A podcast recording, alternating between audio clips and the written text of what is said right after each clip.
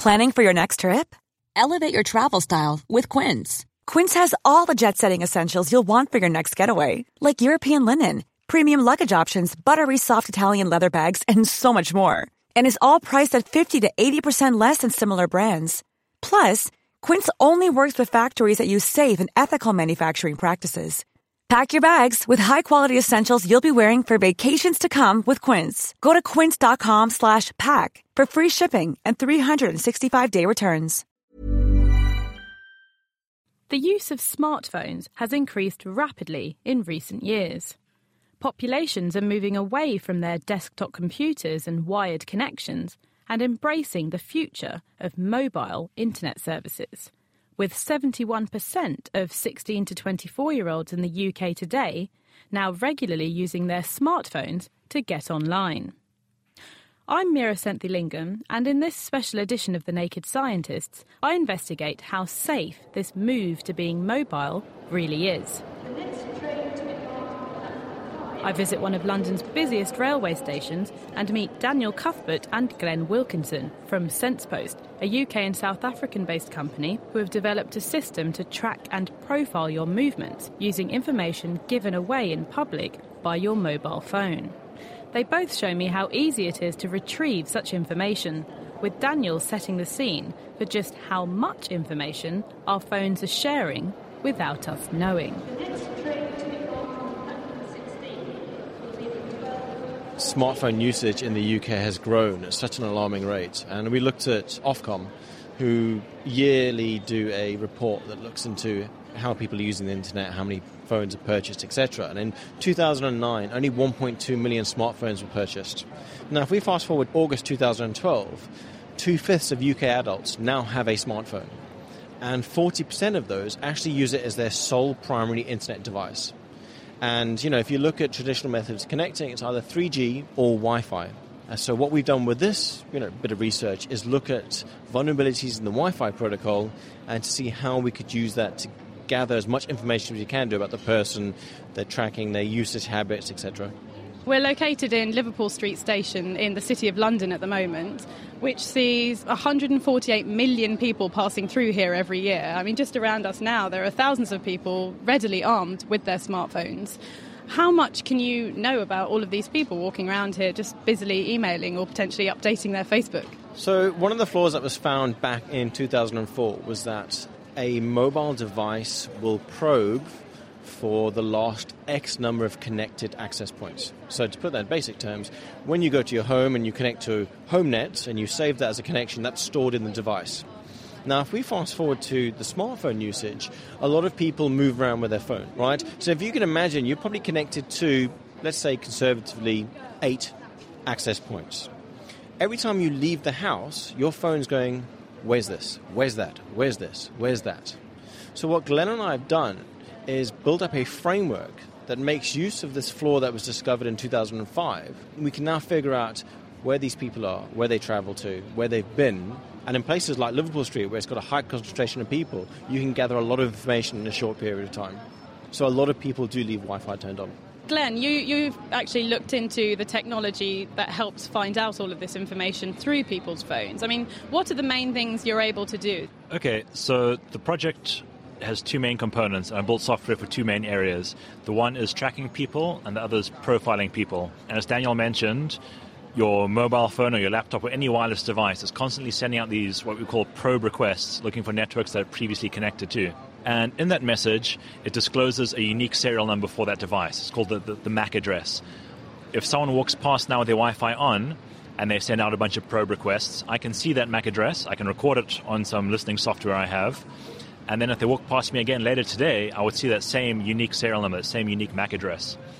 What that means is that in any given location and point in time, I know if there is someone around me, and later in time, at some other point in space and time, I can see them again. That's, that's perhaps nothing new, but what I've built that is new is a distributed framework for this. So, what we can do is we can drop what we call drones all over a certain location. So these are essentially, I mean, devices that this one here you've got is just a Nokia smartphone, really. So essentially, it's any device that can run Linux, has a wireless card, and has drivers that support the kind of things that we're doing. So in my hand here, I've got a Nokia N900 with some special software and some special drivers. I've also got a, a small access point called an Alfa, which is battery powered and solar powered. Um, we can also plug devices into a wall socket, make it look like an air freshener or something. And they'll all collect this data and upload it to a central server and at that central server, we can then dig into the information and, and process it. So essentially, you're gathering information about thousands of smartphones in many different locations, say around London, and just getting a good profile or tracking the movements of the people of London. Yes, exactly. And where that becomes interesting is on the, the, the larger scale. So if we were to drop one of these devices in every underground station for a day, say, you would then notice, okay, at 8.04 a.m., this Apple product walked past us. 40 minutes later, it popped up at Oxford Station. Um, an hour later, it popped up outside Oxford Circus Station. So you're really seeing somebody's daily movement? We assume that's in someone's pocket, and therefore we know that a person is taking this route. And that becomes quite interesting on um, the large scale when you have tens of thousands of people and you can see the daily movement patterns between various locations. It's worth pointing out just how inconspicuous these objects really are. So they are as small as a smartphone, and as you mentioned, something could be deceived to be a air freshener. And so it's really people can get away with these things because no one's really going to suspect what they're doing. Yeah, for example, when we ran a little field test, I sat in a railway station for 13 hours with a smartphone in my hand, and, and no one questioned me. Well, so this is very much, I guess, tracking movements, but you also mentioned profiling. So, having seen that there are these phones around, are you able to tap into them and actually get information off them? There's two main aspects of this profiling approach.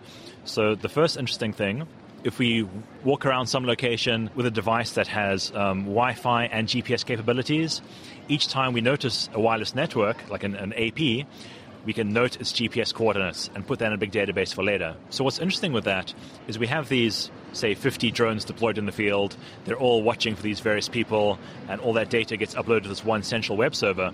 On that central server, we can start looking, okay, here's an Apple device, it's looking for these five networks. Let's see if we can map those to locations. So BT Home Hub, something something, that maps to 6 Main Street, London. And we can quite quickly and quite easily build up fairly interesting profile on somebody, especially because these days um, network IDs are unique.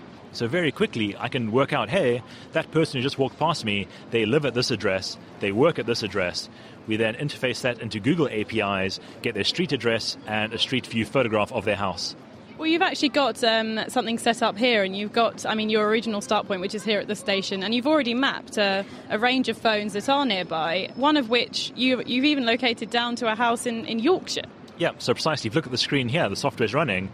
Somebody walked past about five minutes ago, and yeah, it maps to a location in Yorkshire. There's their street address. I won't say it on air. And a picture of their house. Yep, yep. And there's there's their house taken from a Google Street View. I feel like I've just invaded somebody I don't even know. Yeah, precisely. We're we're in their house pretty much. And what about the actual information on their phone? So, I mean, they're using it to write emails, possibly do their banking. Can you actually tap into and get information there? Because your phone is constantly sending out these probe requests, it's constantly shouting, hey, Starbucks, are you there? What my drone can also do is it can pretend to be those networks. So your phone shouts out, hey, Starbucks, are you there? My drone hears that and it says, yes, I'm Starbucks. Why don't you connect to me? And then your iPhone or your Blackberry or laptop, whatever, will connect to this device and receive its internet via this device. And again, following the distributed nature, these 50 access, these 50 drones deployed all over London, everyone's network traffic will go to this one spot, and I can monitor everyone's communications on this on this one spot. So potentially, I mean, using these devices, you're able to pretend to be certain networks that people's phones are looking for, and they will essentially tap into your device. Yes, exactly that but it wasn't as exciting back then because there weren't that many smartphone devices. Now that there are so many more, it's you know much bigger bunch of targets to attack. Two small cruxes that only works for open networks or WEP networks, but you'll find most devices, sure, they're probing for their secure home network, but they're also probing for previously open networks. So basically, if you've ever connected to an open network, you're likely to fall victim to this kind of attack. Now, moving back to you, Daniel, then. So, you've got these various ways of tracking people, profiling people. What have been some of your most recent findings, I guess, using these technologies? So last week, Wednesday, the four of us went out before rush hour in key central London locations. We looked at high volume traffic hubs London Liverpool Street, King's Cross, Victoria, and Oxford Street. And we were there for the quarter to eight morning hour rush until half past nine. And in the Liverpool Street location where we're at now, over that period, we saw over 11,000 devices. And for effectively all four locations, we saw nearly 50,000 devices. All in the space of an hour? All in the space of an hour. And I guess, is this the kind of thing that we, sh- we should be worried about at the moment? So, are hackers potentially doing this or going out at these times to try and find out information about people? I wouldn't say no. I, I think it's a, an exciting area for the scammers and the criminals to try and look at exploiting. You know, it's we keep everything on our devices these days your banking, your passwords, your social media stuff, your email accounts. So getting hold of these devices is, you know, there's such a wealth of information. As we evolve and use these devices, people are going to look at ways of exploiting it. And I guess stepping away from the bad people, the hackers, how could this information potentially be useful in the future, say for organisations or authorities? There's two areas I see it being useful. One is for the security services. Now, they're already doing work like this. Obviously, we, we don't know as much as we should do. Tracking people, working out their habits. You know, the, the police and the security services need access to data like this to see if they can find out terrorists or criminals. I'm not going to elaborate on that. One area we think would be quite interesting is for targeted marketing. So let's say you are American Apparel and you want to send up a new trendy hipster shop selling skinny jeans in Dalston but you need to understand A, how many skinny cappuccino drinking iPhone users pass through Dalston on a daily basis. So if you had technology like this, you could set it up over a period of four weeks and look at how many thousands of hipsters move through this area where I want to put my shop up. Dalston is a, is a very hipstery area of London where, say, trendy people tend to live. Yeah, you could do it for there. You could do it in New York, LA, San Francisco, wherever you wanted to. And for marketers, this kind of information is a gold mine. You know, here you've got demographics of people moving around, where they've been. You know, I want to know everybody's coming from Yorkshire because they're all tea drinkers up there. So I want to figure out where do they move in central London, and it's all about movement of people, targeted advertising. We saw a glimpse of this in the movie Minority Report. Don't know if everybody remembers the scene where John Anderson, whatever his name is, is walking through uh, the mall and there's targeted adverts looking and presenting ads that are more specific to him. And you could probably do the same thing here.